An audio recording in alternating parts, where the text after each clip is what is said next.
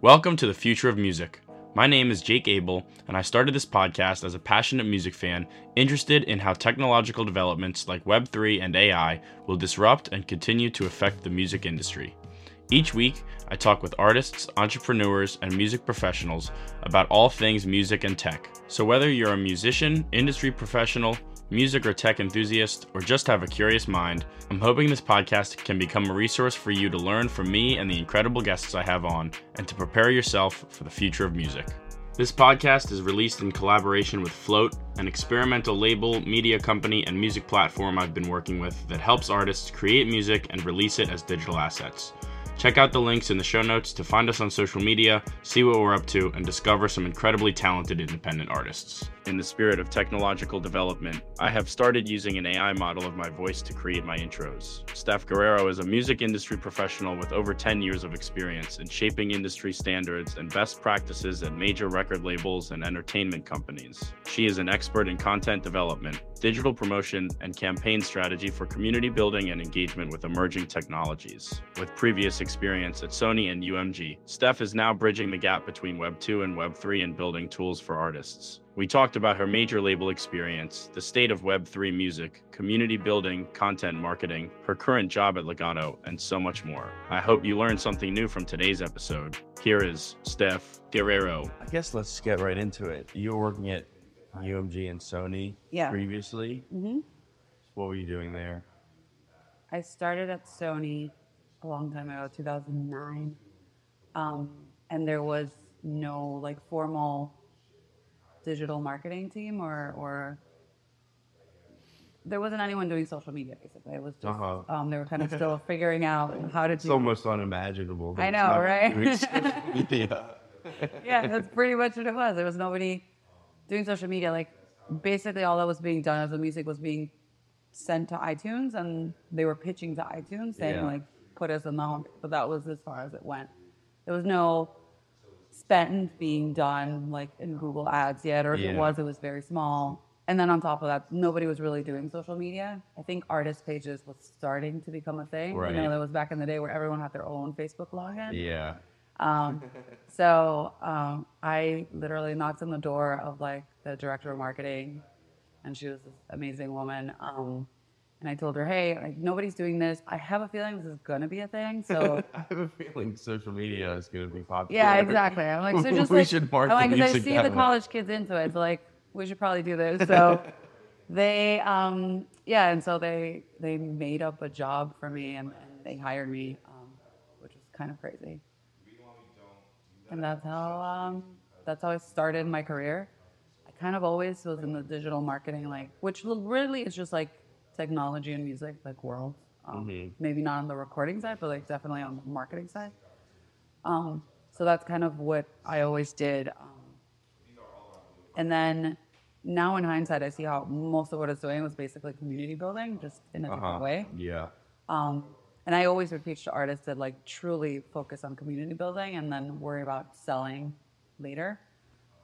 Were there were people thinking like that back then, or that was No. Not most people weren't really thinking like. no, they weren't. Well, artists didn't understand why they felt the need to connect with the community because before it was like you went on a TV show, Yeah. and people heard about your song or they would listen to it on the radio, and then if they liked it, they would buy it, you know, or Right. you know they would go to your concert. You know, that was it. Um, it was also like around that time, piracy had like kind of decimated everything. You know, like while I while I was at Sony, I did see rounds of layoffs. Of course, they didn't lay me off because I was like a, an entry level hire that was very cheap. So I was like, we'll keep her. Like, Yeah. She can do Exactly. you needed to do. yeah, exactly. Um, but um, but I did see I think two rounds of layoffs while I was there. Damn. Was happening. Yeah, the sales team was completely. When you were at Sony. yeah, Uh-huh. the sales team was completely like dissolved basically because the sales team was was literally like still picking up the phone trying to figure out like how to get CDs into stores. you know, um, so It wasn't even that long ago. Yeah, no, That it was so, not. like archaic now. yeah, exactly. yeah, now the sales team is like pitching to Spotify. You know, like Right. it's become something else. But, yeah. but it's just been an interesting thing um, to see that happen. Yeah. So wait, you started at at Sony. you at Sony. Yeah. And then when did you make the switch to UMG? Um, well, I did a couple things in between. While I was Mm-hmm. at Sony, I realized, you know, the, the unfortunate or, or fortunate thing about uh, the music industry is they don't pay very well, and it's really hard for you to get promotions, especially when you're like a woman. There's so many things. But um, so I knew I had to get another job, and uh, for some reason, I decided to experiment in like TV for a year, and so I went to work with like the sports channel that um, that was being started. Um, I didn't like it, so I then I went back to work music. Um, no, I mean it was fun because you know I got to learn something new, and, and I definitely do enjoy sports, but I don't like working on weekends, so it's an easy pivot to I need to go do something else. Um, Uh, you work on weekends in the music industry. I feel like. You do, but it's more like a. It feels more like a choice rather than like here was like I was going to an office job on the weekend. Okay. Yeah. No, that's was like- that's different than like going exactly. to the show. No, I had to like get up early, go to the office, and then go home, Right, you know, kind of thing. Where I was like, yeah. And then yeah, so then I went to work for a radio conglomerate called uh, Spanish Broadcasting System, um, and they have like top Latin radio stations in New York, Miami, L.A., Chicago, and San Francisco. Um, and then I think that job is probably the best job that anyone can have in the music industry because you will learn a lot, but it's also the most grueling, exhausting job you'll ever have. Uh huh. Um, What were you doing with them? helping them again with uh, social media and digital marketing. Um, because radio does have like they would really have to worry about sponsors and brands, and then they also put these events together, and they're Yeah. like actively need to communicate and be very local and, and be part of the community. So you Mm-hmm. do learn a ton. You learn a lot about marketing. I wish I would have known some of those things before I worked at Sony, Um, Yeah. but it was such like a good learning lesson. It was just very grueling and exhausting. And I don't know my my be- best advice to people that want to enter the marketing world is I say get a radio job because you will learn a ton, but it's also going to be probably the worst job you're ever going to Uh have. huh. And then like move to something else because it's yeah that's that's just how, how it should be. Um, but yeah, so I was there for like a little bit, and then and then I went to Universal, and that was um, and that was cool because it was different. Um, you know, it was like I had a refresh point of view. I didn't have like a like a label point of view. Um, I I was able to see how how things had changed from like one label to the other. Yeah. Um, you know, like chart calculations, for example. Uh-huh. Um, you know, no longer was it like so heavily driven, and I could tell that when you're that sales team is also like fighting for like Mm-hmm. every single bit of sale because that means like you might be one or two like s- spots in the chart higher up. Uh huh. Now that that's not the case like that. You know, it's more about like streams, like how many streams can we get? Yeah. How can we do that? I discovered certain things that were being done by the music industry too to like rig the system a little bit, and how like The system of running up streaming numbers. yeah yeah point? well like run because you can run upstream numbers for and you can you can still see that in, in, in like it's very obvious how you can run up streaming numbers for like just the story of saying i got these streams Mm-hmm. but because like the billboard charts they try to be really reflective of what's happening like in the ground and what people are actually consuming they Yeah. they, they kind of play whack-a-mole with that so it's like Uh huh. yeah, you, you say you have all those streams, and that's the that's what the counter says, but we know what the real streams are, and so this Do is how we? the chart's gonna count. Um, you can you can tell like when something is is. There's also rules in place now. Like there was a time where like all the streams counted. Now it's only like ten streams per person per day per platform. Okay. So even if you're a super fan and you're trying to memorize the entire album of Yeah. Beyonce, like let's say, uh, like all of all of her numbers were real, obviously. Yeah. But what I'm saying is like, or whatever your favorite artist is, if you're starting to memorize it, you're probably gonna listen to it more than ten times one day because you're literally just trying to memorize it. Right. Yeah. Um, but it doesn't matter because only the first ten Yeah. count. Okay. Yeah. What were people doing to like rig the system? Exactly. Some people would just like hit play and like put it on loop Yeah. and leave their computer.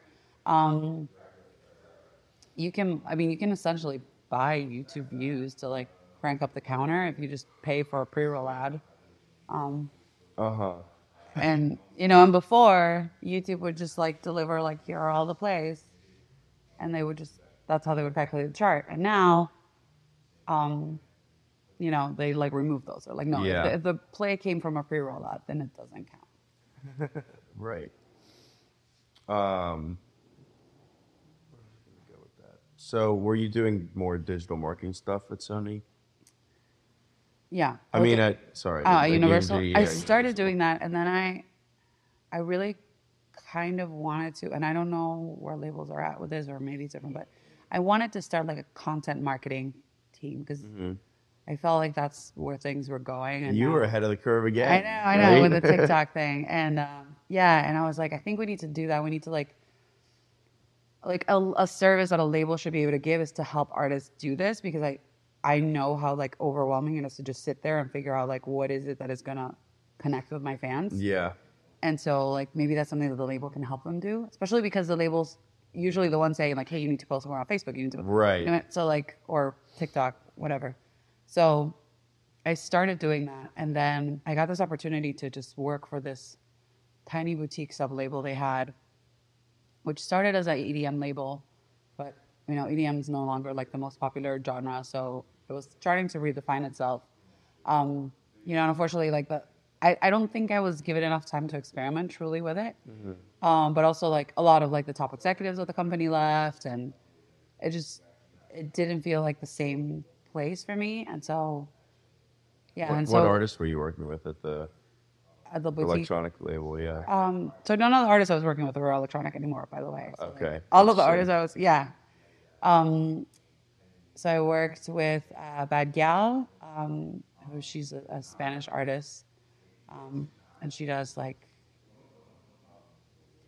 She considers herself a rapper, um, and she does like kind of like dance hall. She really got popular because she did a cover of uh, "Work," okay. in in Catalan. So like that that was kind of like her Okay. thing and like Catalan and Spanish. So Yeah, yeah. so it was cool. Like she did this thing and then and now she's kind of like evolved to her own thing and she's very much about like female empowerment, like you know like kind of thing. Um, so I worked with her there. This artist from Venezuela called Nore, who's like a singer songwriter. Um, but again, like not actual electronic, artist. like it was all other things. Um, because that label was was starting to evolve, and I think it was interesting because I feel like the creation of that label was rushed. Mm-hmm. So it was like, oh, it's all about EDM. Let's make the sub label to like Yeah. and then you- it wasn't really planned. I also feel like a lot of times labels believe, not only labels, like anyone believes that like money can drive taste, and I know that's not like mm. I've seen that Yeah. not be the case over and over and over. So When you say money can drive taste, like you can just throw money at a project and people will like it. yeah, Yeah. yeah. So you can like basically like throw money at it, get it placed on the radio, pay for plays, do all Right. of this, and then make give try to recreate this feeling of like there's something happening here when Yeah. I've seen that over and over. It just doesn't work. It doesn't happen. Yeah. It's you know, it's art. It's not gonna. Money is, you know, it can get eyeballs on it, but it's not gonna make people like Correct. the art if it's rushed. And Yeah, it just doesn't. If it doesn't connect, it doesn't connect. That's my main thing. Yeah. Um, that's what I think. And the cool thing is, I never worked directly with Bad Bunny, but I did get to see, like, witness like his rise. Like when Mm-hmm. I when I was at SBS, the radio station, he would just come in by himself, pitch his project. you know, Really? yeah, it was it was amazing. And then then when I worked at Universal, like he would collaborate with with um a lot of the artists that I worked with, and it was like just great to see his growth.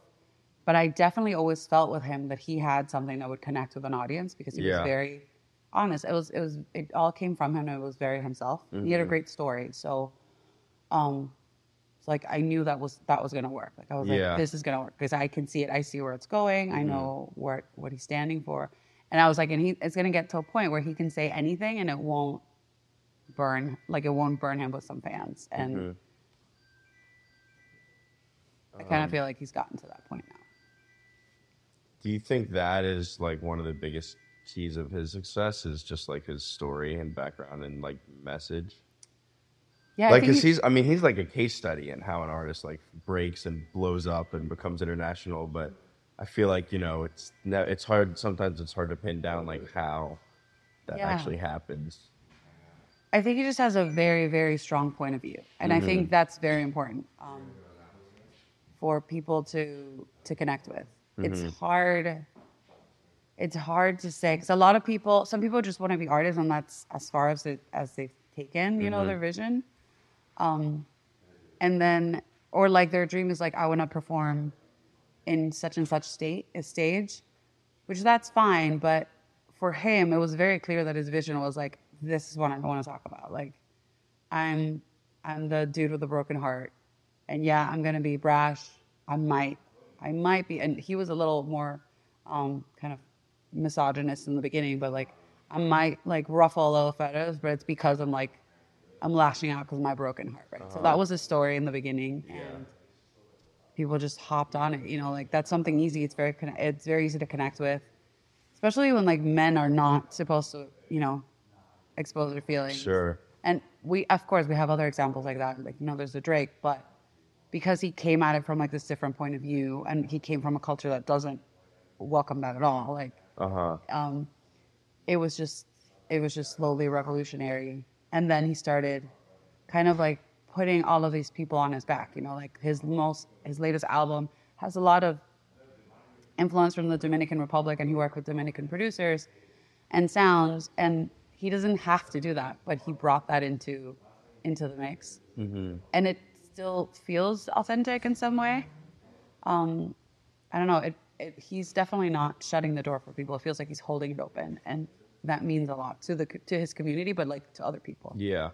Because nobody feels left behind. I, I don't feel like I've never been at a party where Bad Bunny starts playing, and like, um, you know, people that are not Latin are like feel like they have to like go to the sides. Uh-huh. Whereas like that happens when Yeah, when you sure. play, you know, like any other kind of Latin music. Mm-hmm. So that's cool. Yeah, that is cool. Um, so Sony with the electronic label, were you doing like the content marketing stuff like you were talking about? It was uh, it was Universal with a concept. Sorry, yeah, I keep. Yeah. No worries. It's fine. Yeah, you're like major labels, major label. Um, um, I'm also tired as hell. Running on little little sleep, but yeah, we all are at, at South by. It's been a rough week. I definitely feel my voice is like, you're done. Um, yeah, South by is a lot. Um, what was the question again? Sorry. uh, The the electronic content marketing stuff. Oh yeah, yeah. I was definitely still doing that, um, but then that's when I really stepped into like. I was always in the periphery of just traditional marketing, but here I really stepped into it and what it meant and what it was going to be, and then I realized that the same thing. Content marketing is really what you're doing everywhere. Like you just have to build a story. Yeah, And so it was interesting to think of like how can I create moments of success as they so that I can like further the story of an artist. Um, so you know you you get moments like you know let's have a billboard in Times Square and what does that mean for the artist? Or um, something that wasn't that people weren't really thinking about is like I had this Afro Latina artist and now I'm like how can we position her to be like the top artist that fit, fits this category so that she can kind of open the door and carry the baton. So that was, um, those are the things that I, that I was experimenting with as well. Um, and then also like playlist pitching before for me was like kind of like an arm's length thing. And like I sort of became really like enamored with like, how does that work? How can I make a story? How can I make the appeal to the people curating this playlist in a way that is compelling? uh huh. So like, you know, business to business marketing. Correct. But uh, which I, again, I still feel like it's content marketing. Yeah. I just feel like people forget. uh, People always forget that there's a story here, and and that's what really connects people to an artist. Um, because it's very much a lot of times people just want to say like, here are all the numbers. Like this is how well they're doing in streaming. This is this. This is the way you should program me. And at the end of the day, like if, if it's not a story, like it's still a person programming the playlist. So for me, it was it was about that. Like how can we pitch the story of this guy who had a really really tragic moment in his life, kind of like define his entire career. Because I feel like that's more interesting than like, oh, his last track had this many streams. Yeah. Yeah, definitely. I mean, humans just connect through storytelling more than anything. That's like how we're, you know, literally wired. Like that's how evolution worked, and Exactly. society in general, like organizing people, was all about storytelling. And um, so, yeah, all that stuff still applies. Like it, more than numbers, people will Yeah. support people. Yeah. Yeah. That's, and I honestly feel like that's what we're doing here in Web3. We're just yeah, supporting. right. Like it's really just about supporting people. Um, and I really want like I want to do that same thing that Bad Bunny's doing, kind of like bringing everyone on board. Like, how can we like just help everyone and and make as many people succeed as possible? That's a great mission. I mean, yeah, and the Web three community is definitely very supportive like that. It's like Yeah. all the uh, what is it? The high tide raises all boats. Yeah, yeah, Or something. I forget what the exact phrase is, but I've been using that a lot. yeah, yeah. Um, all right, wait. So, so what's so what's next in marketing and storytelling? You were ahead of the curve twice already. What's next? Um, you like know, social media was definitely a big change. yeah, And content marketing and storytelling, like that. that's where we're at now. That's where we're at now. I feel, and I'm starting, I don't know the solution to this, but I'm a problem solver at heart.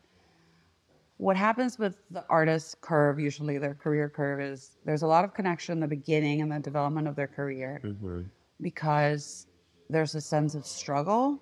And then as the artist succeeds, they're just like, there's like a distancing of the fan to artist relationship. Even social media like starts becoming less frequent. Um, We're less authentic. Like the people just have other people running it for them. Right the right or or because you know like they started basically maybe riding buses around the country and now they're like have a private jet kind of thing um there's just not relatability Mm-hmm. so i i think that we have to figure out a way to fix that i think web3 is probably like a good way to do that but i think that's the problem right now is Uh-huh. So that, is that the arc? You think it's like at the beginning there's a tighter knit Mm-hmm. connection and then it just fades. yeah So how do we how do we you know bring it full circle sort of? Exactly. How do we like keep that connection tight? Yeah. And I'm saying that as like a person who would literally like tell artists like you're no longer engaging. You need to do something. This is happening, right? Right. Bad Bunny has somehow been able to like sustain that, Yeah. that tight connection, right? Um, I don't know how long it's gonna happen. Like I'm still kind of keeping an eye on it because it, it's interesting. If, if Yeah. he's able to do it, then it's something to study. But but I think that's that's what I'm concerned about. Like how can we continue the authentic connection throughout the artist career? Yeah. Like we need we need to figure out a way to do that. And that's that's why I believe that like Web three and NFTs are kind of the way to do it Mm-hmm. because you you need to have those like like top of pyramid fans that are going to give you a ton of money because they love you and they support you. Right. But also they want that connection. They crave that connection with Mm-hmm. you. And so how can we um, just maintain them engaged? And that's that's what I believe. So how have you helped artists use that technology to do that and foster that connection? I'm actually so I'm working with a few artists and I have this idea and now that I'm gonna say it on podcast, everyone's gonna have it. Um, I would love to see it. And if you do it, just say, Hey, Steph gave me that idea. I don't. But so I'm working with an artist actually and he wants so in the beginning NFT or during the bull market, NFTs was about how much ETH you could make. Right. Um, Now it's kind of about how many mints you can get, right. not as much. You're right, right. Not ETH about actual ETH or money. Well, because we are in a bear market. But here's what I think would be super interesting. I just want to say, like, how much value can you create for your fans? So Mm-hmm. I'm working with a legacy artist, and he there's a few fans that he's kind of followed along throughout his career. Very, they're very, very few. I'm talking about like probably like you can count them with your hands, like Uh huh. thing that he knows about. Um, and I said, like, how about we do this? We just like create free NFT. You give it to them. You give them two, but they're like a certified kind of like you're an OG fan. Like, I know you. I remember you. I love you. So I'm giving you this, and this is going to give you, you know, front of the line access to my tickets, whatever. I'm going to give you two, so you can keep one and you can sell one and then whatever that sells at, like you basically are gifting them that money Right. um, for their support. Yeah. And that's the story. The story is like how much value can this artist create for their fan base after all of this has happened. I think that's like a cool storytelling and authentic way for like a legacy artist to step into the space Mm-hmm. and then try to see if we can kind of like round back and, and, and bring that connection because those fans are still hanging on no matter what after all these years, after all this disconnection and distance. And so this is a, a cool way to like bring that, proxi- that proximity back. So that's that's kind of um, my idea, like one way that we could do this, and still benefit the fans too, because a lot of times these fans are not necessarily millionaires. but they are willing to spend three hundred dollars to see you every year in Yeah. concert.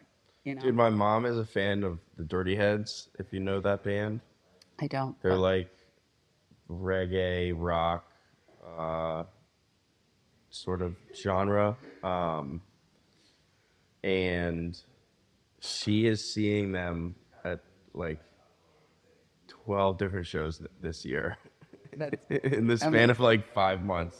that's amazing. Like she's a super fan, and like you know, those super fans do that shit. Yeah, Those they do. do. And that's hundreds and hundreds and hundreds of dollars for them. You know, and that's just the concerts. And then she buys T-shirts, and then Right, you right. know, she wants access to you know stuff they do online. Like, Yeah, so they're willing to spend like a few thousand dollars, and they've done this through like their lifetime too. So like, Yeah. imagine if you have a twenty-year career, Right. like they've already spent all this money on you.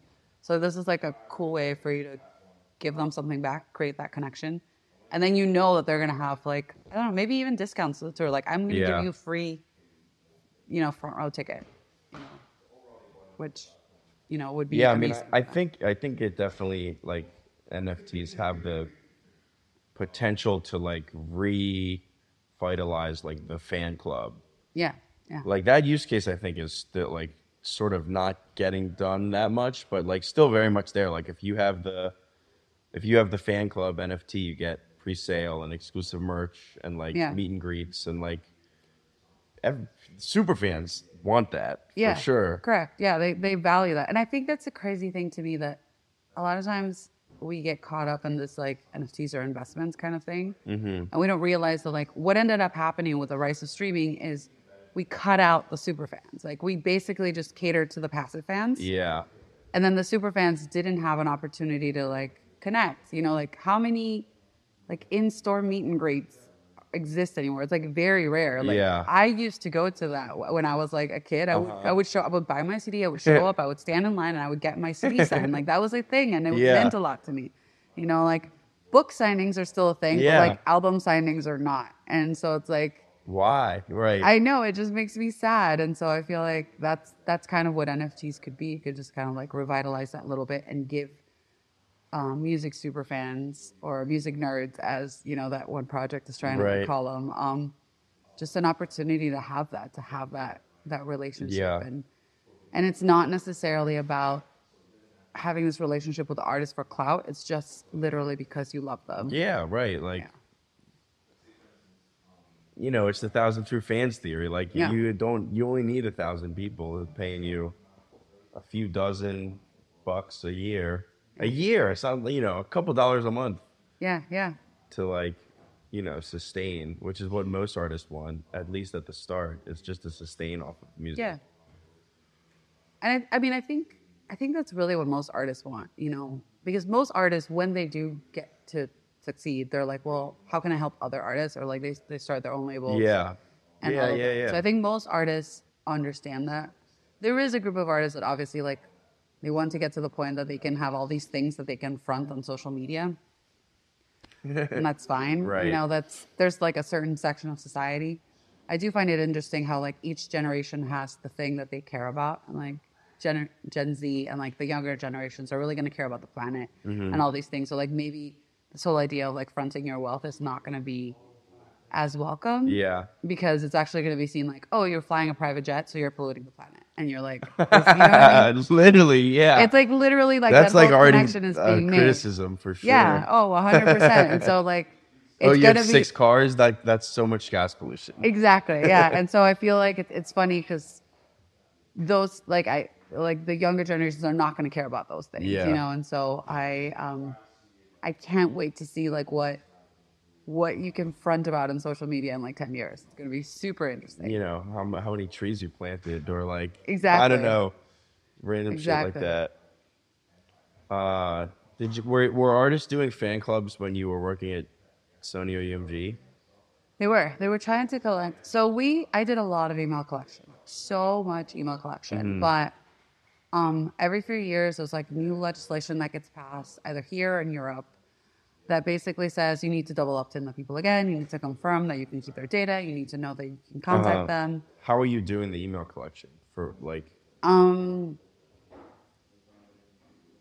in the beginning, believe it or not, it was like a sign up sheet. Like when you would have an event with people, it'd be Uh-huh. like, if you want to receive information, please give me your email. Yeah. Um, you know, then eventually it was like either tablet or like the artist would like put it on social media, would start saying in social media, like, hey, if you want to be yeah, here. okay. There was always like a like a box in the artist website, but nobody was going to artist websites. Um, Yeah. if- even now, they're still not going to artist websites. If we're perfectly honest. Um, which is a shame because I feel like if you want to get all the information about one artist, the best place to do it is on their website rather Yeah. than on social media. But such as Yeah, life. I definitely veer towards social media when I want to yeah, find out more about an hundred artist. percent. Well, there's a lot also less friction. It's really hard to pull someone out of a social network or a site Yeah. that's designed to just keep you there as long as Right, possible. yeah. So Those sites have gotten pretty good at yeah, doing they have. They absolutely have, and um, you know, kudos, kudos to them.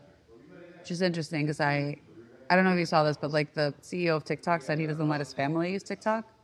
really? I didn't see that. Yeah, uh, which I thought was funny, and like maybe it was like you know like fake news that I that made it onto my timeline, but I it definitely made me think um, because you know like why I don't Yeah, I don't know that I would you know, use Uh, His yeah, he's probably like, well, you know, I'm running this company, and the point of it is designed to just keep people locked in and doing nothing Right. with their time other than watching videos. exactly I don't need my family doing that.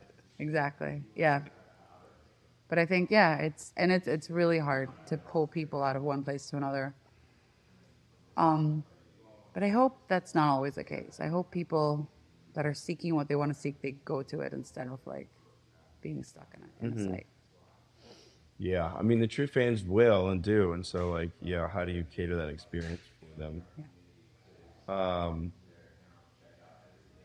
what? So that so that's your idea for, you know, one, you know, NFT super fan club. What have you done with other artists' worked?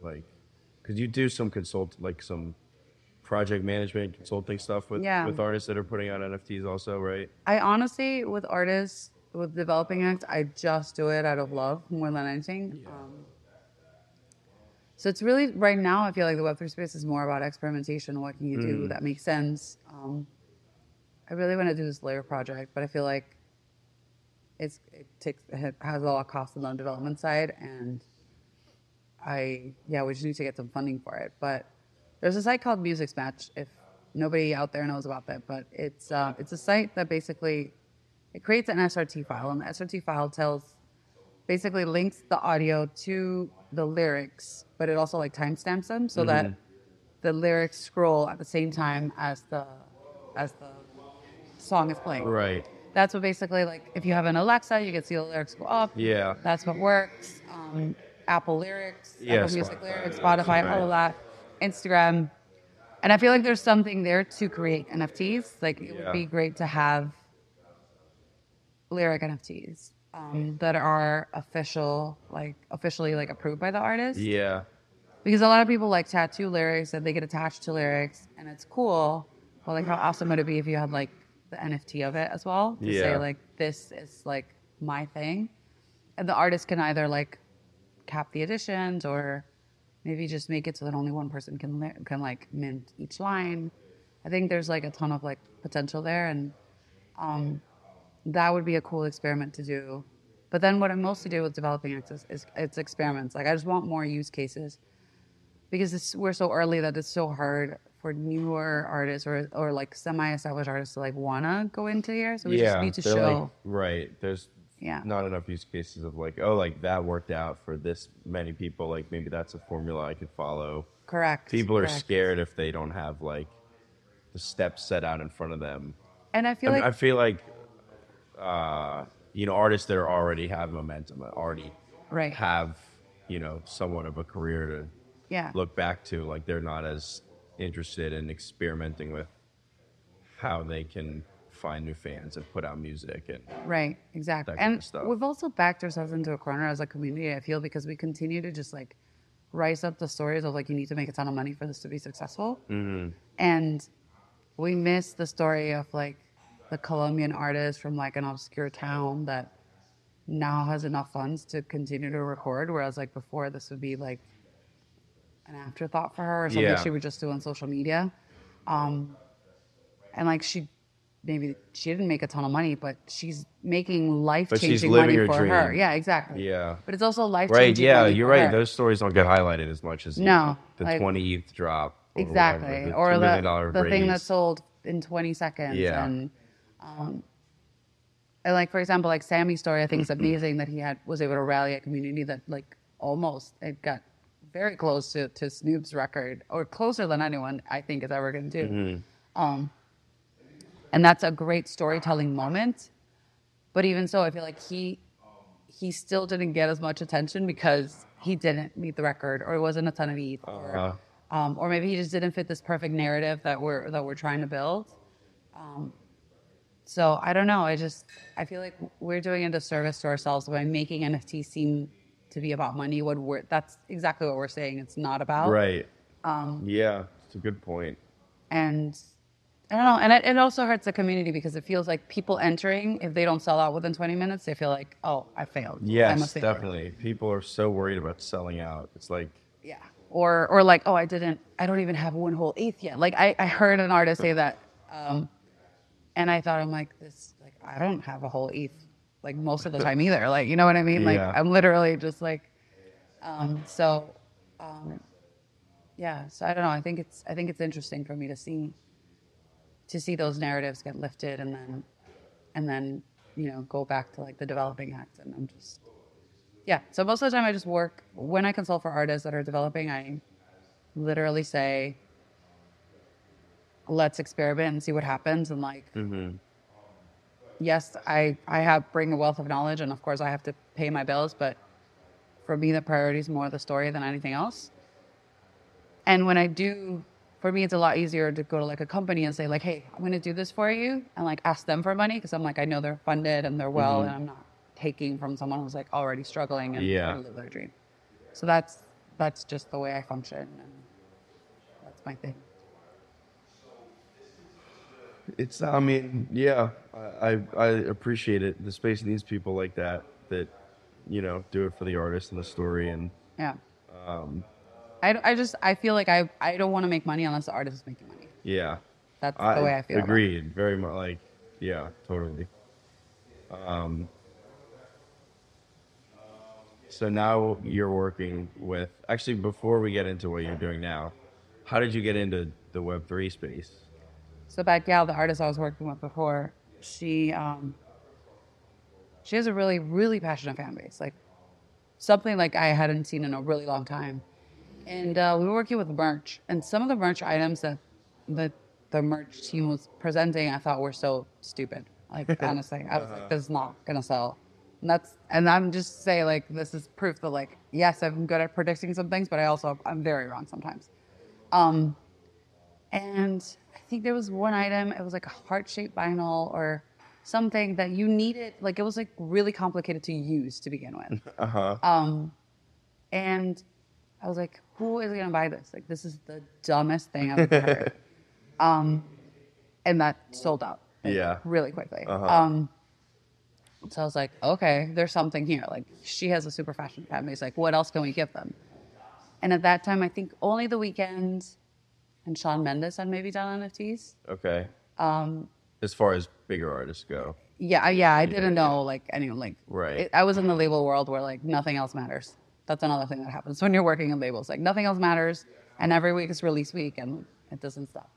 So yeah, at that point, that's all I had seen, and um, so I thought, okay, they sold NFTs for this. Like, I wonder how much money like her fans are willing to spend. So I literally started investigating like who can I connect with. Um, I connected with a company out of Argentina, um, another consultancy company here that's no longer exists. Um, I think they were also in my when was this? This was 2020, Mm-hmm. um, end of 2020. Yeah. So I was like, yeah, like- Early for music NFTs. yeah, yeah, that was early. That's what I'm saying. Like back then, it was only the Weeknd and Shawn Mendes. I don't know if anyone else did NFTs back then. I'd have to look at the timeline now. Um, so I was like, let's do this. And she was like, okay, this is what I want to do. And at that time, this is what her team told me. She's like, I want to give them royalty points, the art, the, the fans. Um, I was like, okay, I like that. I'm with you. Let me see if we can do this. So I would go back and forth. logistically, the label wasn't set up for this. Um, there wasn't a formal like wallet that was set up for the label. Like now there is. Now there's all these other things happening, but um, there wasn't a wallet. There was nothing happening, and so I was trying to figure this out how we were going to do it, and it just it didn't work out. Like the legal team kept going back and forth, and it's legal I mean, departments. Yeah, the legal issues with like distributed streaming royalties are yeah. a Oh. huge mess. Yeah. And just like facilitating it, like it's a cool idea, but it's like the royalties don't happen on chain. All that stuff is still And who has the legacy o- like yeah, like who has the onus like display and how are the funds going to be transferred? Like is the artist going to be transferring the funds Right. to whoever is distributing to the collection? Yeah, it's like all of that hadn't been worked out. So I just um I just kind of let it go and you know then when all the reorganization happened, I was like at that time I also was having like going through like um, my grandfather was losing his battle with cancer, so it was like a whole thing. So I was like, I got to disconnect, and that was great. I disconnected, connected with my grandpa. I was able to like have a really nice time with him before he passed, and then like a month or two after that, I was like, let me go back to this NFT thing. Like, let me just um, get in there, and I did, and I just started like literally just learning and learning and learning and watching videos and talking to everyone, and then I connected with Xcelencia. and um, he was like, "Yeah, I'll help you. I'm all about it." Like, you know, because was he into it yet? yeah, yeah. Okay. Xcelencia was. I think he he's like one of those stories that he's. I don't understand why he doesn't have any more attention because he's had like a crowdfund. He's like minted so many different formats. Yeah. He's done all these things. And again, I think it's just the volume of ETH. Like because Yeah. he doesn't have that circle of people just like injecting him with a ton of ETH. Um, he's just not getting the attention that that he probably deserves because he's done so many. Like he had his token, for example, that he Mm-hmm. did with Rally, and then he off ramped it. Um, he did stuff with Bonfire. Like he's been doing all these crazy. He off ramped his token from Rally. That's cool. I think so. That seems interesting. yeah. Well, I mean, he just. I don't remember I had like exactly. a, some other random mutual connections with him. I forget through who, but someone put me onto him recently yeah. and was like, "Look at all this shit." I'm like, "How have I never heard of this guy?" Exactly. Well, that that's what I feel like too. Again, we're doing a disservice to the community by not saying this. Like, he's so he runs his own studio. Like he he he's connected in the industry. He's lived out of Orlando too, which is like a market that not a lot of people think of. Oh, really? Yeah, I have a friend who like lives in Orlando and DJs all the time. Yeah. and talks about the you know fun sort of tight knit scene they have down there. Yeah, I'm I'm sure they do. But I think, yeah. So Xcelencia, like I connected with him, and he he was so patient. And even now to this day, I'm like, hey, I have no idea what this means. Can you help me? And he like talks me through it and Yeah. explains to me. Um, so it's it's really cool um, that he does that. And so yeah, I connected with him, and he was like, he was probably my first like Web three like actual connection. Everyone else, I was just kind of like, you know, listening to or whatever. Sure, yeah. And then I cold and I cold DM'd a bunch of people on LinkedIn because that's what I knew. I was like Yeah. professional person. um, and then i was like, nah, you gotta go to Twitter. And I was like, okay, I have a Twitter. I'll go back on Twitter. But my Twitter was like very political and like about all the things I believe for. And I was like, I hope this is not like a thing that turns people off because that that got me in trouble before, right? And like the professional stance, it was like, you're being too a little too aggressive with this thing, Stephanie. Like we don't care, you know. Um, no, we don't care. Or like Yeah. you know, we don't. And I feel like because I was at a Latin label, it's so weird because it's so layered. You know, things like all the isms are so layered um, there. It's like it's not Uh-huh. the case, or like this is a cultural thing. This is not an actual ism thing, um, which of course is always wrong. It's just like an excuse to continue that. But um, but uh, so that's why I was I was really worried about that, and that's what I love about Web three. said. like yeah, I'm allowed to be like I can be a feminist. I can stand for this. I can be an ally, a very public ally. Um, and it's not a thing that's going to be like, oh, we don't want to work with you for that. Um, or I mean, at least I hope not. Yeah. Um, I love that in Web3 we can disagree in the way we see things and we can still work together. Um, Yeah, people have a lot of different perspectives on just you know how the technology is being used and what the what the purpose of it is what the going to be. Yeah, of yeah. right. How do we shape the space and and yeah, I feel like people definitely when they have different views are like you know respectful of each other. Yeah, and I think I think it's just because everything's so uncertain. It's like we don't know where it's gonna go. Right. Um, I also like that. I feel like when I was at the label, it was very much like kiss the ring, agree to everything the boss says, and like Uh huh. here it's like, no, we're not gonna do that. Like we're just gonna like understand that like even though you might be the person with all the resources, like there is a, a reason for us to have a synergy here and work together. But that doesn't mean that you need to publicly agree with me and everything that's being said Yeah. like even down to the point where things things when I was working on the corporate side was like you can like certain pictures from certain people, um, because if the boss sees, you know, it'll be a thing. You know, like, that's not. yeah, exactly. Like it's just it just gets that petty. So I would hope that the that the culture in Web three is such that like we can disagree, we can say, I believe in this, I believe in that, and like. You know, we can still work together when we when it makes sense, and when it doesn't make sense, we'll like work separately. Mm-hmm. Yeah. So that's how you got into Web 3 Mm-hmm. and then I mean now you're full time like Web three stuff, Yeah. right? So how did you make the jump there? Like, what was the path from interest to like actually working and doing all this stuff now? um, I think immediately I started interest in working. It's just my connections were mostly Web two, so I was literally just knocking the door of Web two people saying, like, "Hey, there's this really cool thing happening. I think it can help you. Can connect you with the right people because I've done a lot of work connecting with these people." Um, but the more I like did that, the more I realized that everyone in Web two was like, "How much money can I make out of this?" Yeah, yeah, And then I also realized that that's sort of the mentality that everyone and and and just the Web two traditional side has. It's like it's all about like money, numbers, optimization.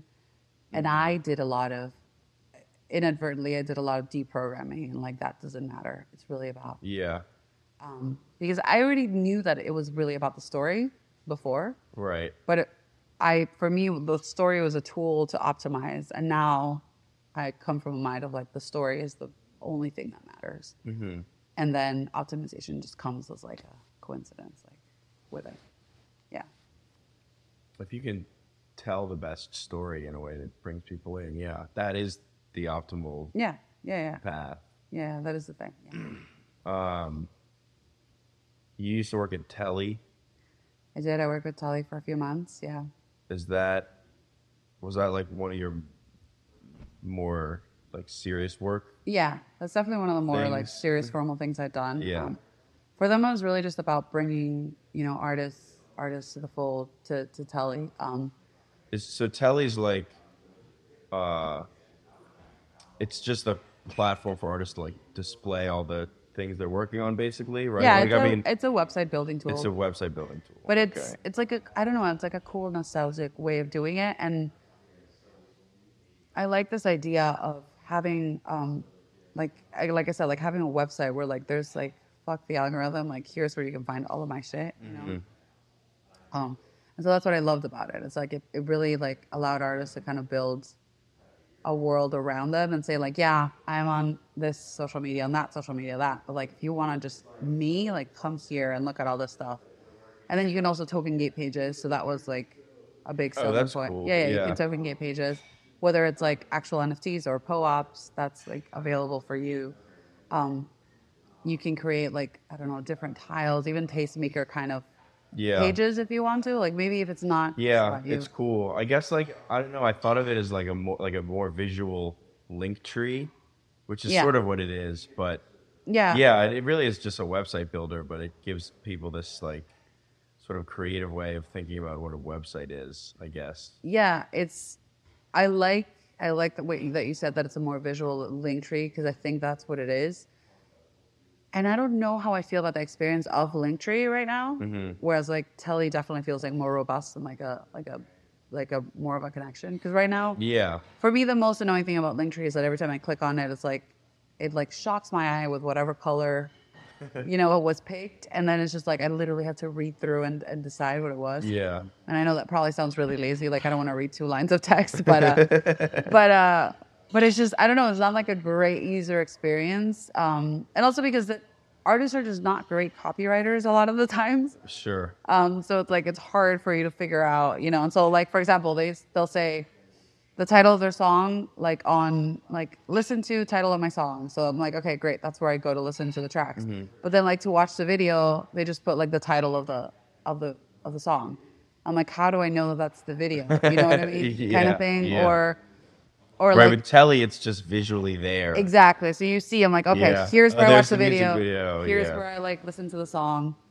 Or like if they write a blog, it's sometimes they just put the title of the blog, and I don't know that that is the blog. You know, so it's like those are those are things that are like kind of tricky that people don't realize. It's like that's just optimizing your Linktree, but with Telly, you're able to like see it, Mm-hmm. so it's easier for you to navigate. So yeah, I worked with them for a couple months, um, just trying to bring more and more artists on board, and uh, and it's cool. They have they have cool little initiatives, and I'm excited to what the team is building. I still have like a warm relationship with them. I'm just not formally with them. Yeah.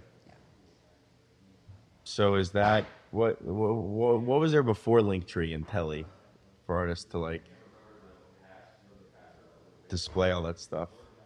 Um, Nothing Uh, no- really, right? No, artists were just posting the one thing. I mean, I guess you would say Linkfire was kind of like the thing that artists were using, Mm-hmm. and that's like where they just put the pre-save and all the things come out, or like where you can play your music. But that's, I feel like that's tied to your single or to your, um, Yeah. or to your album. It's not necessarily tied to your. So what's next or- for that type of like website building and, and showing all the different avenues that you put stuff out on?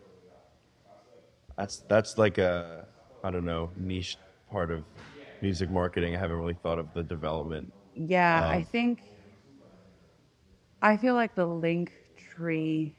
So the way the way Linkfire was supposed to work is I was a fan. I listened to whatever. I clicked on the Linkfire and I selected Apple Music. Say, then anytime I went to Linkfire, it was supposed to automatically take me to Apple Music because that's what I said was going to be my streaming partner Uh-huh. That doesn't always work.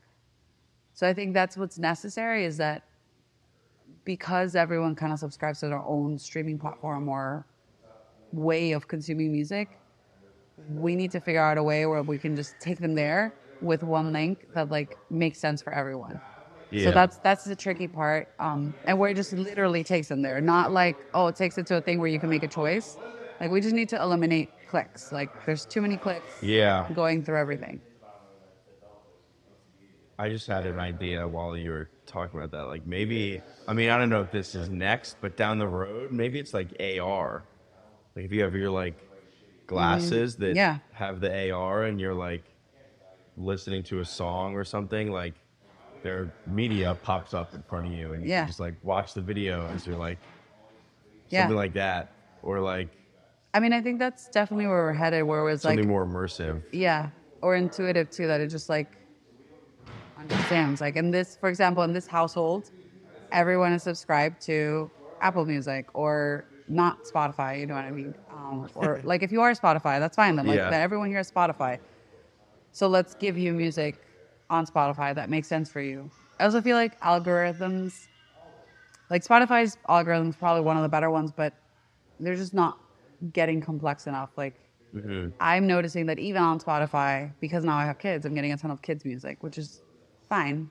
Like the kids go to bed, you know, the kids, right. you know, the kids take naps, and like then mom maybe doesn't want to listen to that, and so then it's tricky because it it gives me like another work where I have to like go through like different playlists that are curated a different way, and it shouldn't be like that. It should be able to be say, oh, no kids around Yeah. here's Here's like your- let's go back to your to your stuff. Um, thankfully, I'm like a music nerd, so I don't really go to the playlist. I actually like physically look for what I want, but right. but I see those recommendations happening. When you say physically look for what you want, what do you mean? I mean, like I'm actually I don't I don't go on Spotify, click on a playlist, and go. Yeah. I go on Spotify and I say this artist, listen to Right. the album, like Yeah. this particular album, Right. Or this play, like I'm gonna make a playlist myself. I want to listen to these tracks. This is what I do. Um, which I feel like the art of creating a playlist now doesn't feel as labor intensive as like burning a CD with all the tracks that you wanted, Yeah, and that's what no. you're gonna listen to. Yeah. And so that's why I feel like people maybe just do it as like just like a like a passing thing rather than like a like a consuming thing. Mm-hmm. Like a Yeah, I mean, I I was never a, you know, huge music. Like, I didn't have a passion for music when it was back in like the CD Yeah. era. Like, I was really young, and didn't get into like CD burning and stuff. But I, you know, when I talk to people who have, it's like you get you have a connection to that music that you're putting on there because it's all these steps Yeah, involved and all this effort required to like Yeah. you know create. You create definitely did. Yeah. And like when people would give me one, I was like, oh, they put a lot of work into this. So Yeah. you would appreciate it a little more. Whereas like, I'm sure if your friend would have be like, hey, this is a cool playlist I made, you'd be like, fine. And like, Nice. Okay. you would maybe or I'll not listen. listen. to it. Exactly. uh, whereas like, yeah, before it was like that. Or like, I had friends that would like do like Sharpie art on the CD Uh-huh. before they gave it to you. And that was like amazing that that they did that. Um, and I also, so that's I feel like that's sort of what collecting is becoming. yeah, Like collecting music NFTs is that level of you know just connection to a song where you know it takes some steps to actually do this and then Yeah. you have it and you're like you know you just appreciate that song more now it's like Yeah, definitely. There's some, and I really wish. It's funny because I really wish there was a way to curate even within your wallet. You know, like that I could have like folders maybe and say, yeah "This is this is what this i think is. that's going to get that there is." eventually although it might take some time did you see instagram got rid of their like nft function I'm, I don't know what's gonna happen to my feed. My feed is all NFTs. it's gonna disappear. It's gonna disappear. I hope they leave it like as it is, Yeah. and then maybe they allow people to still post their NFTs. yeah Um, But yeah, then- I think it'd be cool to like be able to have a social platform where you can like put your NFTs in different folders. Like, here's the music I'm listening to, and here's like the NFT tickets to the concerts I've been to, and here's like, you know, Yeah. Or like even within the music you're listening to, like here's the music that I've collected, like yeah, you know, for this or I've collected for that. I Sure. think all of that Have stuff fun. makes sense. good in the yeah, Yeah. um, yeah. It's just a concept people need to like keep warming up to digital ownership. I mean, Yeah. And also curation is hard because right now I feel like we're in a stage where like people are teetering between like how much can I collect, like how many things can I collect yeah, versus like I really want to curate it. And that's what happens too with social media. Like in Right. the beginning, back in the day, Right. people my age, Bye-bye. we would like go out, take a bunch of pictures, and upload the entire folder of pictures to Facebook, To Facebook. yeah, Facebook albums Uh, of like 50 yeah. pictures from like one weekend. Exactly. Um, and like that's not happening anymore, right? Yeah. People are like maybe select the one picture or the one where they look nice. And so Yeah. I feel like the same thing's gonna happen with collecting. Like people are kind of like collector happy right now, the people that are in the space. Yeah. But like eventually it'll be like, nope, I'm only gonna collect the things I truly Yeah. passionately believe in. Mm-hmm. Um, and I'm I'm sure that's gonna happen and, and it'll be fine. Um, but I'm happy to say that a lot of the things I've collected, the majority of them I've like checked them out and I truly enjoy. Um, yeah, like there's there's lots of tracks that I listen to just normally and it's kind of interesting because some of them are not on social media like at the same time. Uh-huh. I mean, not on social media, on DSPs. Yeah. So then I'm like, I'm like teetering be like between apps and between things to listen to them. Right. Um, but yeah, I enjoy it and I I listen to the tracks a lot. I'm a, I'm a fan of I'm a fan of a lot of artists I know and it, and it's really cool. Yeah.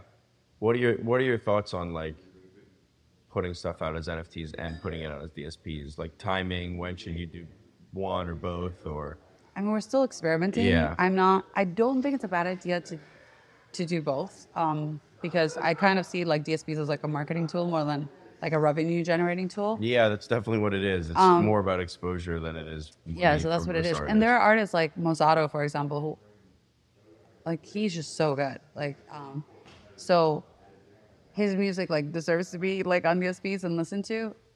And I also feel like the narrative of like the mu- the the web three music is mid, it's like it's it's shitty, is gonna continue unless people are listening to that music. And Yeah. so we need that music to be on DSPs. Right. Yes. Um, yeah.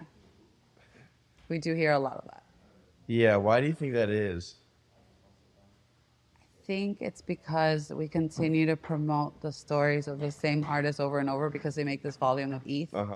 versus like really like there's nobody right now that I know of that's like digging in and like truly listening to all of the music NFTs Yeah. because every time that someone tells me, "Oh, music NFT music is terrible," I'm like, "Have you listened to Mozato? Have you listened to Zand? Have you listened to like Xcelencia and all these Yeah. people?" And they're like, "No, I don't know who any of those people are."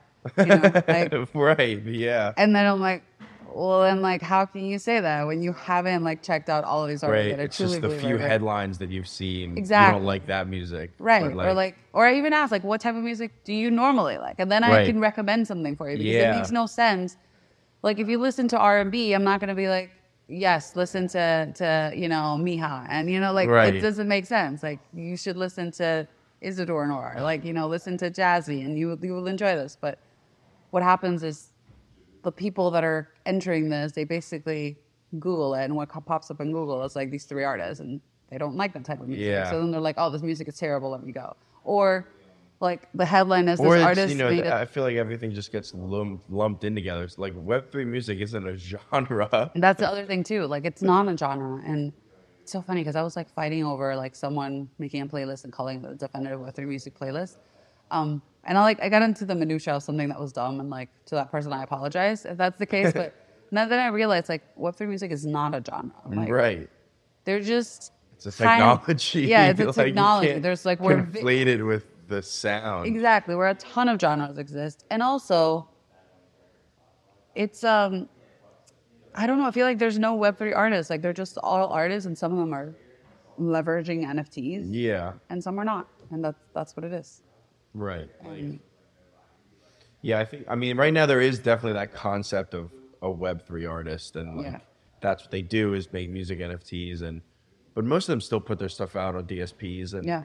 they're really just an artist who like has one more stream of revenue and one other tool and technology they're using. yeah, So essentially what it is. I think uh, you know eventually things will change where it's like I've had this conversation with people before. Like you're not no one talks about like MP3s and WAV files and mm-hmm. stems and stuff. Like Yeah. I mean, well, producers talk about stems. Yeah, yeah, uh, You know, we're talking about NFTs. It's like that's not really what it's about. It's just the tool. It's just the technology. Yeah. Like eventually, you know, hopefully things will get to the, the point where you're like, oh, I have the fan club pass, or like, oh, I own this song.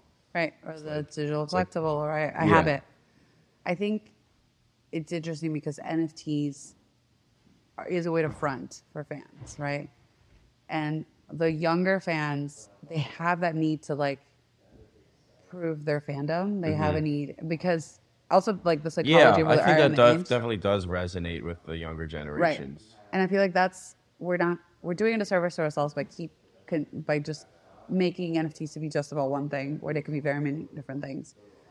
And I think the connection is is the most important thing. And I think that's what, yeah, when we call it NFTs, it just doesn't feel like it's a connection. But when you yeah. explain it to someone, like, hey, this is how this works, it happens. Like I've explained it to um, this um, boy band. I was like, look, if you do this, what you're actually doing is you're creating a connection with your fans where you can see them and they can see you, and no matter what happens, they will um, you will keep that connection. Like it's not going to be like I've done, but in the past where I told everyone like flock to Facebook.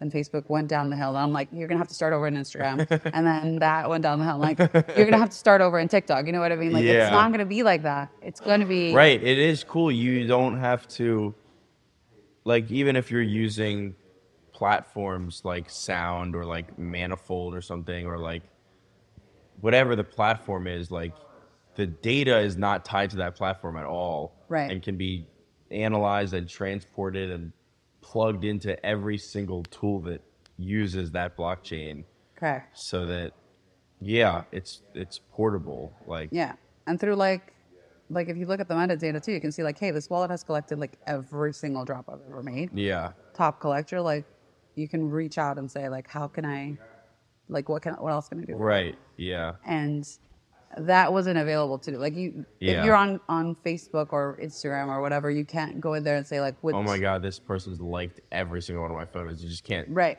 I mean, right, right now, I think Facebook did did release like a top fan kind of thing, but okay But again, it's proprietary of Facebook. Yeah, Is right, it really a thing? Like, how act are they actually picking your top fan, or are some just picking someone who's semi-active so they can continue to further, further the relevancy of, of a platform that you know is slowly um, just fading to the background? yeah. Yeah. most of my friends and i facebook's just a birthday calendar to us at this point That's exa- exactly what it is for me, and a way for me to connect with like parents and like you know, yeah, yeah. parents and like aunts and uncles and My uncle has a great Facebook presence, posting a lot about my grandpa who's not on Facebook. right, right, exactly. it's and like that's that like a and great way to do birthday it. stuff. And I, I, yeah, and like I'll, yeah, I'll post pictures of like the kids, so like the family could see it, kind of thing. But it's not. It doesn't feel like a, like a thing anymore. I, I hadn't opened it for months, and then I realized I hadn't, and then I went in there and I was like, oh yeah, that's right. Like I have all of these like people that I haven't talked to in ages, um, which is which is interesting. But also like my Instagram right now, like I removed all of my pictures and I made it all NFTs.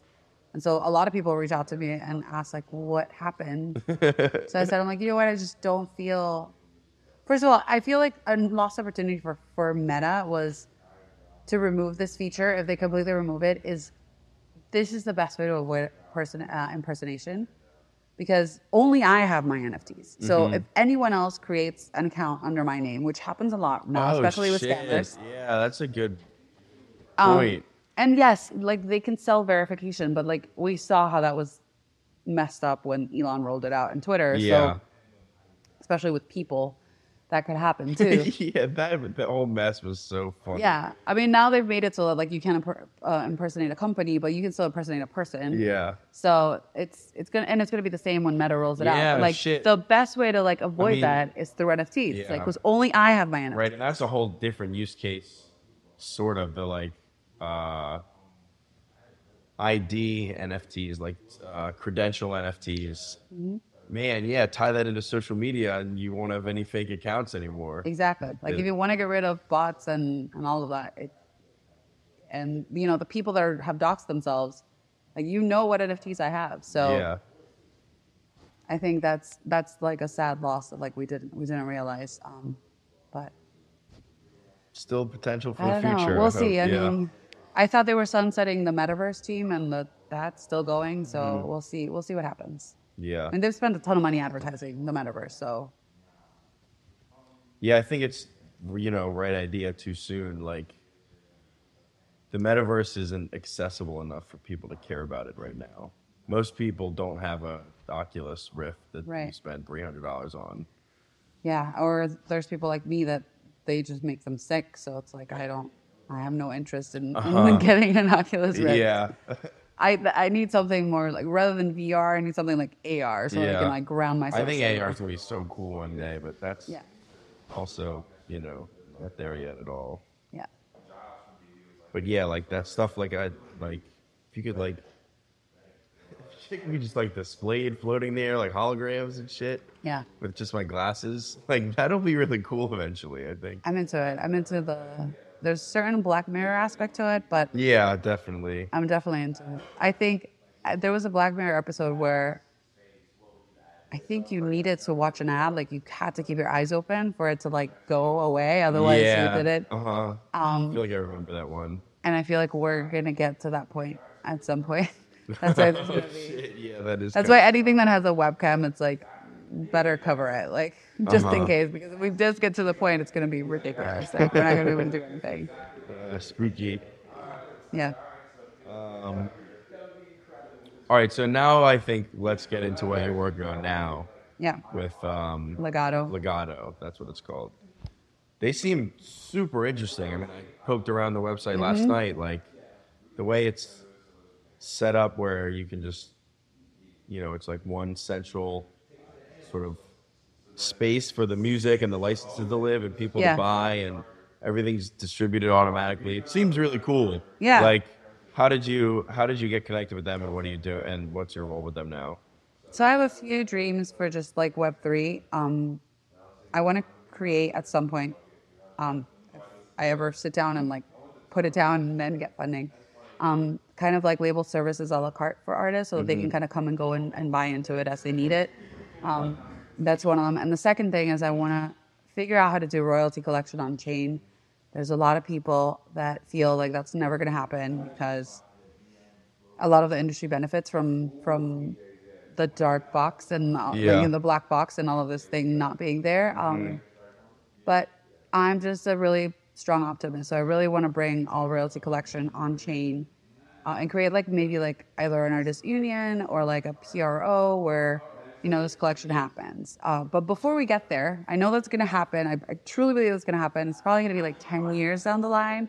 Um, we need all these building blocks. So one of them is Legato, basically. Um, and Legato allows artists um, to not just focus on selling NFTs, but also license the IP that is underlying the, uh, in, in the NFT.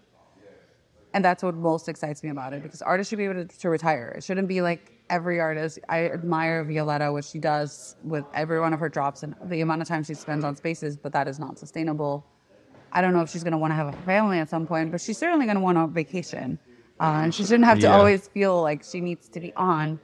So, um, so I think that's important for artists to think about how their IP can become residual, residual income, whether Yeah. it's through like streaming royalties or even getting their music placed on a TV show, um, et cetera. Like I think all of that is important, uh, and so that's what we want to do with Legato. We're working. Most of our budget right now is going towards attorneys Uh huh.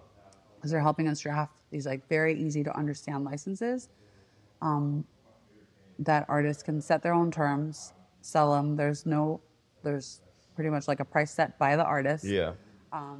And then whoever wants to license their music, they can just go buy it and have the use of the music rather than complicate the whole system with like attorneys going back and forth and then you having to chase on every single one of your collaborators so that they can agree to this um, thing because that's also happening a lot. Okay. Deals go down because the one songwriter decided to go to a retreat to Aruba for a month and you know he just didn't get back to everyone on time. So How does how, and how do blockchain NFTs play into that? Like licensing is still like so you know like people are buying licenses for a commercial, for example. Right, right. Where does the why are they buying the license as an NFT, and how does everything get facilitated?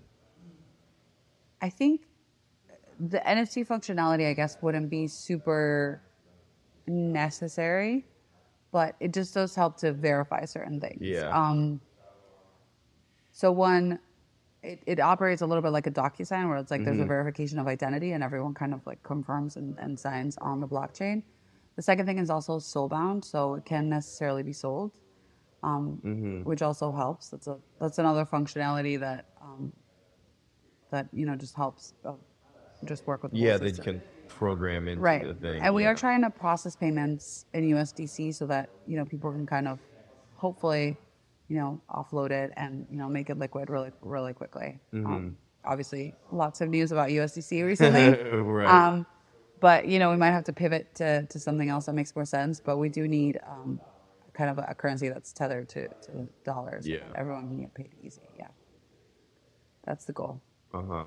So, what? I mean, is it? Are the licenses like that? They're for TV shows or commercials or like whatever traditional licensing is for. where There's so- also a Web three aspect like the aggregator side. Yeah, yeah. Right. We yeah, we're working on our goal is to have like 50 or 60 different license types. Mm-hmm. Right now, we're starting with like two or three. Um, one is an ad sync license. Um, and that's something that's happening right now, for example. You can't just do a TikTok ad with whatever song you want. Yeah. You actually have to get a license for it. Um, so these are all going to be probably low cost license, but it's still money being left on the table that artists can, can participate in. Yeah. Um, so let's say your local pizza shop wants to support their local artist and do an ad with their song. This is a way to do it. So we're doing an ad sync license. We are looking for a film license. I think that one's still in the works. And then we do have the aggregator license. Um, so that one is basically just securing um, securing rights for aggregators that want to like bring your music and onto their platform. Um, did you do anything with licensing previously in your career? I did a lot. I didn't physically work the licensing aspect, but I definitely helped a lot of pitching and and placement. Yeah. Um, that's I recommend anyone who works on a label get really familiar with whoever's doing that job. At my label, and I don't know if that's changed. They didn't have someone focus on doing um, the genres that I was working in, and so then I spent a lot of time saying like, "Hey, what about this? What about that? That opportunity?" and like just requesting briefs all the time. And so I tried to service as much as possible. It's interesting for me to see how even the licensing decisions being made by a lot of brands are followed by like the trends of what what is popular. So Mm-hmm. so it's kind of cool to see that you know they'll like one like a younger artist or you know a female artist or that type of thing. It's cool. Explain that again. The last part. Um, like the briefs will say we want a female voice. Like, Yeah. For example, when the whole Me Too movement started, every brief said female voices only. Like nobody wanted to necessarily Uh-huh. license uh, male voices. Yeah. um, or they would say female voice preferred, um, because that that's what what they wanted. So that's that's interesting for me to for me to say for me to see, and also artists don't think a lot about like what brands brand tentpole events are, and the artists that do tend to get more licensing. You know, Mm-hmm. Yeah. like for example, Mother's Day is like a big thing for Macy's or you know even all all of all of the department stores they're looking Yeah. to sell gifts for moms, and so there aren't a lot of songs about moms. But maybe if you did have a song about a mom, it would get placed right away. Yeah. And it doesn't have to be something like I'm going to write a song to get it placed. It's just a matter of like, oh yeah, that's like another topic that's universal that maybe mm, there's not a lot of songs written about. Um, can you talk about the differences in in licensing with like traditional licensing in the music industry and then doing it with something like um, Legato and how it you know facilitates Yeah. payments automatically and stuff like that Yeah. I mean, as someone who's you know pretty deep down the Web three music rabbit hole, I Yeah. can you know picture them and understand them pretty easily. But I think I, I you know would be cool to hear you explain it. Yes, usually what happens there's a brief. It gets sent out to the music supervisor or whoever's doing it. If it's, a film, there's a mu- or a TV show, there's a music supervisor. Uh, or if it's like a, a brand, it'll be an agency sending the brief out. Um, so it gets sent out to their contacts, whoever the contacts are. Um, and at the same time, if it is a music supervisor, they're also looking for music like on Spotify or wherever. Um, if they find the song that they want, um, nine times, well, I mean, there's libraries too that they can look through. But if they find a song and it's not through a library, like say they find a song just on Spotify, it's not on the libraries that they inspect for placement. So, um, so they go, they try to find all the all the connections, and they, they try to find who who are the publishers, who are the who's the label, who are all the artists. How can we get everyone paid? They make an offer. Contract goes back and forth. There's a negotiation around. I would say four to no six to eight weeks probably. That goes back around. Everyone settles, happy on a term. This is the number that's going to get paid. Fantastic. Everyone pays. Everyone must submit W-2s. They must submit submit um, invoices as well for their portion of what they're going to get paid. And if you live internationally, then you have to file additional paperwork so that you can pay taxes. Yeah, all of that happens. Um, and then after all of that, and once everyone kind of hands in their paperwork um, and agrees to the contract, um, it gets signed, payment starts getting processed, and even then, it's like it's according to the invoices and what the terms of the invoice were. Usually, they are net thirty, but some people forget that like to put anything, and so then the default is net ninety, and so sometimes it takes up to ninety. what do days. you mean? What is that thirty? Um, that ninety? They have to, they have to pay in 30 days Oh, okay. 90 I days or whatever. So some people forget, and it's like, oh, well, actually, at our company, we pay like 90 days if there's no set date. And so Right. those are things that like maybe you don't think about. Um, then everyone gets paid. The people who's international, they also have to pay additional taxes on that money that they're getting paid because they live outside of the country. Um, so in order for them to get their money, they have to pay taxes off of it. Um, Before they then- get it. yeah, before they get it. Um, Fuck that. yeah. And then kind of it happens. But all well, all of this is happening. Once the paperwork is signed and, and payment has been released, the music will be used and, and the exposure will happen. Right. It's just it just takes a really long time and it's really complicated. Yeah, that sounds really tedious and annoying. And sometimes what happens is like, let's say there's one US artist and they have two collaborators international, they're like, you know what, just you collect all of the money and then figure out a way to send it to us. Yeah. so that we avoid the whole rigmarole of like the W twos, the paperwork, the taxes, Yeah. da da da. Um, but then what happens, right? Like that main artist that they collected the money, so when they file their taxes, they have to report that they made the full amount, even though they gave, you know what I mean? so it's like it just gets really messy. So that's why something like Gato is great because it's like all the chains are kind of done, all the the splits are kind of done on chain. When the person buys the license, they all they have to do is say, "This is the license that I want. It covers all of the things I need. Perfect." The artist says it costs, I'm going to say a number, hundred dollars. Wonderful. Um, add to cart, buy, pro- payment is processed, everyone gets paid instantaneously, and then they have the signed contract that allows them to use the, the music as they want to. So Boom. yeah, right away, So everyone gets paid. Yes, yes, immediately. And so if it's a hundred dollars and it's like split two ways, and each person gets fifty dollars. Yeah. right away. Yeah. and they're able to like, collect it and, and make it liquid if they want. Are people who are looking to purchase licenses from artists on Legato, uh, do they have the ability to like send in an offer if they don't want to pay the full the price that's there? we I think we do have a way for for people to communicate um, with with artists, but Yeah. since we don't want to be a marketplace, we really want to be embeddable on the artist site. Uh huh. So, I mean, it's it shouldn't be impossible for them to just reach out to the artist and say, "Hey, this is Yeah. what, this is what I want." And the other thing too that that artists are able to do is they can create new licensing terms and and ability. So Mm-hmm. they can say, "Okay, you're right. Like maybe my my fee's a little bit high. Like I can I can lower it a little bit. So I'm just gonna like make one available Yeah. for you, and then after that one gets bought and sold, they can like They can- disable it and whatever, no, whatever whatever they want to do. Yeah. Um, Or they can use it again. Like they don't have to go Mm-hmm. through this whole process again. It's like, okay, well, there's the creation of the license Yeah. and asset that goes with it. Yeah. Like if someone else wants to buy it, it's available. exactly. Yeah.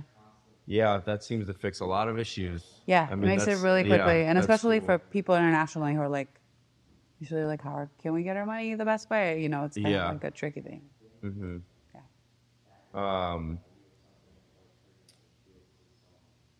So how have the have is Legato live? Like people are using it? Legato is not live yet. What we do have live is this thing called Robots TXT that helps you kind of declare a default license for the NFTs you've already deployed. Uh huh. Um, a lot of artists are creating these projects, and like artists that have more resources, they're not. They're like actually putting licensing terms and terms of service with their NFTs. But there's a lot of artists that are just kind of doing Putting their own out. thing, like Yeah. putting them out and not really thinking about this because there's no time or just no money for them to, to really do this. You know, attorneys can cost, you know, between 400 to thousands of dollars an Mm-hmm. hour. And that's a lot. You know, if you can afford a mint price, you know, the cost of minting, then chances are you probably can afford to hire an attorney. So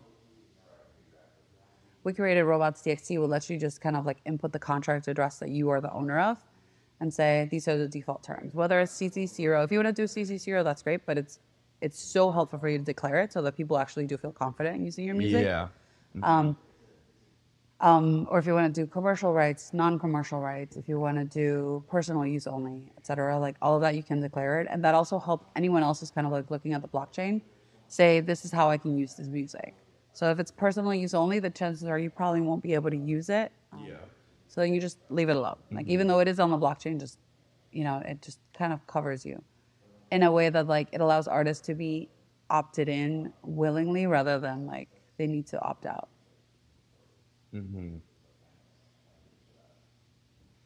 Sorry, I'm really tired. No Just, like, worries. You're good. processing everything.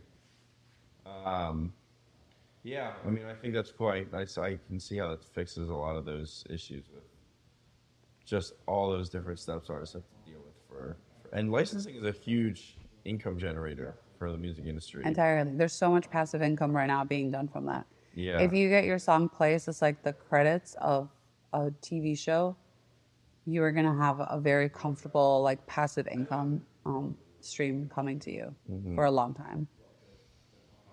yeah, oh man, that's probably the best licensing deal you can ever find. Hundred percent. The the Credits people, of a TV show. Yeah, you, can you imagine what the song from Friends is making as far as like passive income Yeah. Mm-hmm. from those artists? Like that's nice. That's a nice little retirement kind of thing. Yeah. Yeah. Anything else you want to touch on? I feel like we're sort of wrapping up here. We're Yeah. at an hour 23. Ooh, Pretty easy to time Yeah, flies yeah, in yeah. person. It's way easier to just it totally does. Keep shit moving. Um, no, I really think it's just like I said. I, I think as a community, we really need to kind of self-reflect as to what stories we're kind of floating to the top, because there's a lot of experimentation, a lot of things that we're missing out on, and that what happens is I think we're going back to first iteration of things when things have already been done. And I don't want to be that person. I want to be the person that's like, oh, someone's already working on this. Like, show me what your learnings are and how we can how we can iterate from there rather than starting from scratch every single time because it's just some it seems so wasteful to do that. Um, so yeah, so like for me, it's that I want to focus on if if there's any kind of parting words I can have is let's really take a look at what everyone is doing and what learnings we can we can draw from everyone because it's there's a lot of great things happening that are just not making headlines Yeah. and I I don't know exactly where that is, and maybe we have to fix that system. But also, let's take the time to like look at other people's stories. That's what I would say. And just keep the experimentation going. Mhm. Yeah, let's keep it. Let, nobody. The truth. The the most. The thing I definitely know I know is that I don't know what's gonna happen. you know. I was gonna ask for some predictions. Yeah, Yeah. No, really, I it's really don't. hard. Everything It- moves so fast. Yeah, I mean, I remember in the beginning when I was telling artists that like, you mint on Mint Talk, that's a great place to start, and that's not a thing anymore. Um, or well, maybe it's Well, going back. those yeah, those NFTs still exist. No, of course, of course, but like that was a good place to get started, yeah. you know, and that's we don't have that right, Right. now. Like we don't have a like an established kind of marketplace for artists to start, which is it's it's sad, but also like it, it just makes you think, you know, like all these things just move so fast, so you need you need to be aware of it. Um, so yeah, so definitely think of the one thing I would say is like I don't know what's gonna happen. I'm excited.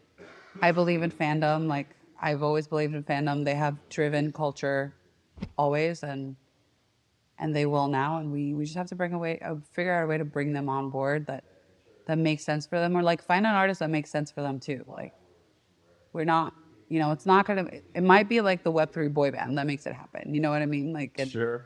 and that doesn't take away from the fact that of what everyone else is working. It just that's what we needed to, to inject it. But like fandoms draw people to social media, fandoms draw people to everything. So Yeah.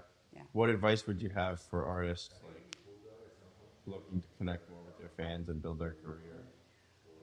just focus on your story and being true to yourself. That's the main thing. Um, the best artists are great storytellers, and that's what you need to focus and be, be authentic and and talk to them too. Like when we're talking Web three, we say so many like there's like so much jargon and like all this stuff that like it freezes new people coming in. Um, yeah, so just talk to them. I've everyone that I've onboarded just onto Web three. It's been because we relate on a personal level, you know, like the mom, like the mom group, for example, that I connected with. We were talking about all these other things, and they asked me what I did, and I mentioned it, and they were like, "Oh, that seems so hard." I'm like, "I know," and you know, but it was it was relatable, you know. It was like Yeah. immediately they saw something, whereas like if you were to just Google it, maybe the person that pops up, it just doesn't look nothing like you, you know, lives in the West Coast and like Sure. um, Can't answer your questions. no, right of course, there. yeah. It will, won't answer your questions, or, or like I said, like looks nothing like you. Looks like a young person with a lot of money, and like that's. I don't think that's true of Web three. I think there's space for everyone. Mm-hmm. So, yeah. And what about advice for um, people who want to work in music, non-artists, but that's where they want to, you know, make a name for themselves, find a career, find a job, um, want to help artists. just network as much as you can, and do the same thing. Like on a, on a personal level, like don't worry about getting the job right away. Like don't start with your pitch. Start with just connecting with people, because that goes a long way. Sometimes just asking someone about you know how their kids are or whatever just goes a long way. People are going to be willing to give you their resources if you just connect with them on a personal level. Um, I forgot who said this, but the best leadership advice I got is like you will never get someone to do something for you unless they feel that you care about them. So that's really important. Like you need to to know that people like people need to know that you care about them. Uh huh. Yeah, I'm yeah certainly more willing to do favors for my best friends than you know acquaintances. Yeah. Yeah. Totally. All right, Steph. Well, I think that about wraps it up. Sounds good. Thank you Um, for having me. Yeah, that was fun. I, you know, I appreciate you. You know, getting over here, and uh, it's way more fun doing these in person. So I'm I'm glad we got this done. Wait, wait, wait. Don't go yet. Thanks so much for listening. Make sure to check the links in the show notes to find and support Steph and her projects. If you enjoyed this episode, I'd really appreciate it if you subscribe to the podcast wherever you're listening and followed me on social media at the links in the show notes as well. Also, please don't hesitate to reach out with feedback or comments or questions. I love hearing input from listeners that can help me improve the podcast. And be sure to tune in next week for a conversation with Young Spielberg, a music producer and professional and head of collaborative research at Water and Music.